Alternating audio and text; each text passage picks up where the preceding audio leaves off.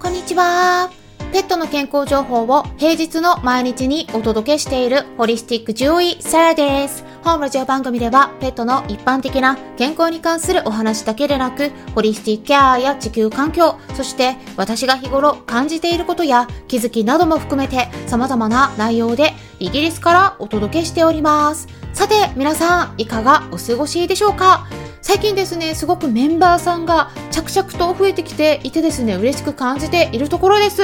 新しくメンバーになってくださった方はですね、ぜひ概要欄のところも見ていってくださいね。で、そしてイギリスは本当に冷えてきておりますよ。まあ、今週末はマイナスの気温まで下がるということなんですが、日本の方はいかがでしょうか？まあ、大体ですねイギリスで寒くなると日本もね寒くなってでイギリスの方で暑くなると日本も暑くなるみたいな感じなのでねこれがなぜなのか、まあ、それともたまたまの偶然なのかはちょっとわからないんですけれども結構同じような気候の変動があるんですよね。まあ、何かあればこちらはこんな感じですよみたいな感じで、まあ、お気軽にコメントしてくださったら嬉しいですさて今回はですね猫砂の選び方っていうところでまあ、ちょっとですねワンちゃんにはあまり関係ないって思われるかもしれないんですが少しですねワンちゃんの飼い主さんでも気をつけた方がいい点がありますので特にペットシーツについてですね使ってる方いらっしゃったらワンちゃんの飼い主さんもぜひぜひ合わせて参考にしていただければと思います。っていうところでまずですね最初にワンちゃんの場合でもね共通するポイントについて結論をお伝えしますとワンちゃんの場合って猫砂ではなくさっきもお話ししたようにペットシーツを利用してることがあると思うんですね。まあその時に猫砂の場合もそうなんですが、まあ、ワンちゃん猫ちゃんが匂いを嗅いだりしている時に結構ですねその素材から舞う粉塵っていうかですねちょっと粉のようなものを吸ってる可能性があるよっていうことなんです。それって考えてみたことありますか、まあ、例えばペットシーツって破いたりすると結構ね粉っぽいものが出てくることがあると思うんですがそれの中にマイクロプラスチックが入っているんですね。でそういったものを毎日鼻から呼吸器の方に入っていくことによる影響って実はですねまだ確実に分かっていないところはあるんですが今年の4月にイギリスの方でニュースになっていたことがあってですねそれは実は人間の方なんですけれども検査をしてみると肺の組織を調べていったらその肺の奥の方でマイクロプラスチックが何十個も見つかったということだったんですね。で多分ペットシーツを利用しているワンちゃんとかプラスチックのクズなどを利用したような猫砂っていうのを利用している猫ちゃんの場合でも結構肺に溜まっているんじゃないかなって思うんですよね。で、まあ、特に咳き込んでいるような場合はぜひ猫砂の種類にも気を配っていただいた方がいいと思うんです。猫砂ってねいろんなタイプがありますよね。皆さんはどんなタイプのものを使っていますか？で今回はですね簡単に解説していければと思うんですがまず選ぶ基準としてはポイントは2つあります。まず1つ目としては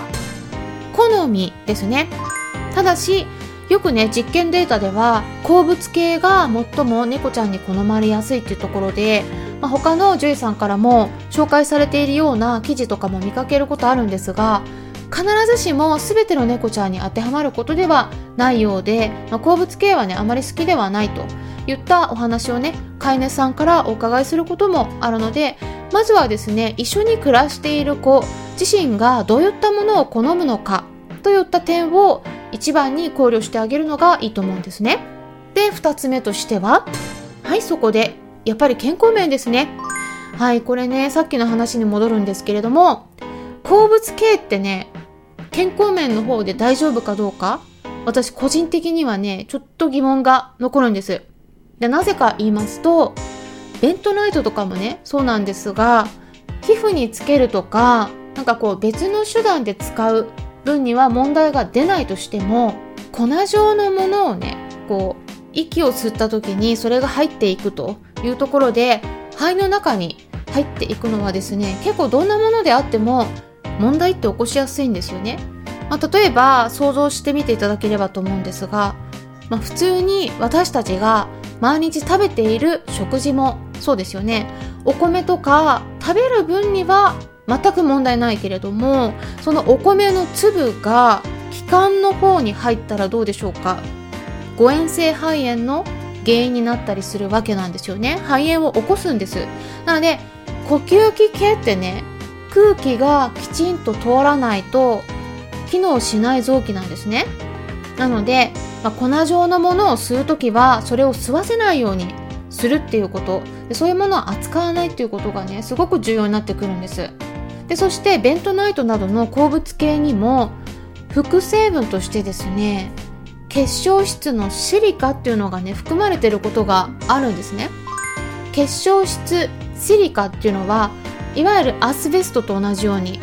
国際がん研究機関 IARC の方では発がん物質としてグループ1に指定されてるんですね。グループ1っていうのはトップレベルの発がん物質なんです。もう黒なんですね。完全に。タバコと同じです。そういったものを吸わせないように注意していく必要があります。でただしこれについてねワンちゃん猫ちゃんで実際にじゃあそういうのを使ってね猫砂とかでも害が起きたっていうエビデンスこれつまり科学的な根拠となる証拠はあるのかって聞かれたらそれはないです。でも病気の予防っていうものは何でもですね先手先手を打っていかないとならないんですね全てのエビデンスそういう証拠が揃うまで待ってたら間に合わないんです。その論文とかもね。なので、まあ私だったらですね、鉱物系は避けるよっていうところでお伝えしていきました。でそれではですね、うちの猫たちには何を利用しているのか言いますと、まあ、こちらの音声の場でも多分2年くらい前に以前もお話ししたことあったと思うんですが、うちはですね、木くずを使ってます。ただし、木くずベースの猫砂でも、まあこれもね、やっぱり粉状に舞ってしまうっていうのはねやっぱ多少あるので、まあ、こういうのもね吸わせない方がいいので、まあ、木くずだったら絶対に安全ということではないんですね。でも、まあ、少なくとも結晶質シリカのようなそういう発がん物質は含まれてないので、まあ、安心かなと思っています。で、まあ、私がね選ぶ時に気を使っているのは地球環境に悪い影響を与えないようなこう無理やり森林伐採してないようなタイプですね。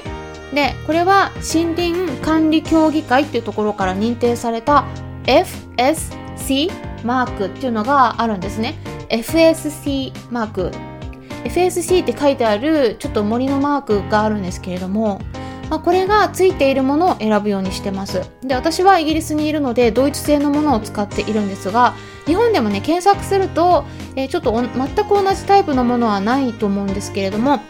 え別のものでもその FSC マークのついている商品っていうのは見つけられますので興味のある方はぜひチェックしてみてくださいということで今回はですね獣医さんが語る猫砂の選び方あとはペットシーツの扱い方についてお話ししていきました。ぜひぜひ参考にしてもらえればなと思いますし、参考になったという方はよろしければ、いいねボタンのクリックとかフォローもしてくださるととても励みになります。そしてですね、えー、私は他にも、 Voicy の方でも別々の内容で平日の毎日に公開しておりますので、えー、っと、昨日はですね、動物にも鍼灸や漢方はいい？獣医師みどり先生に聞いてみたよというタイトルでお話ししていきましたので、ライブの方のアーカイブになるんですけれども、ぜひですね、気になる方はチェックしてみてください。あとは、ちょっとワンちゃん猫ちゃんにお酒を与えている方もいらっしゃるんですが、ま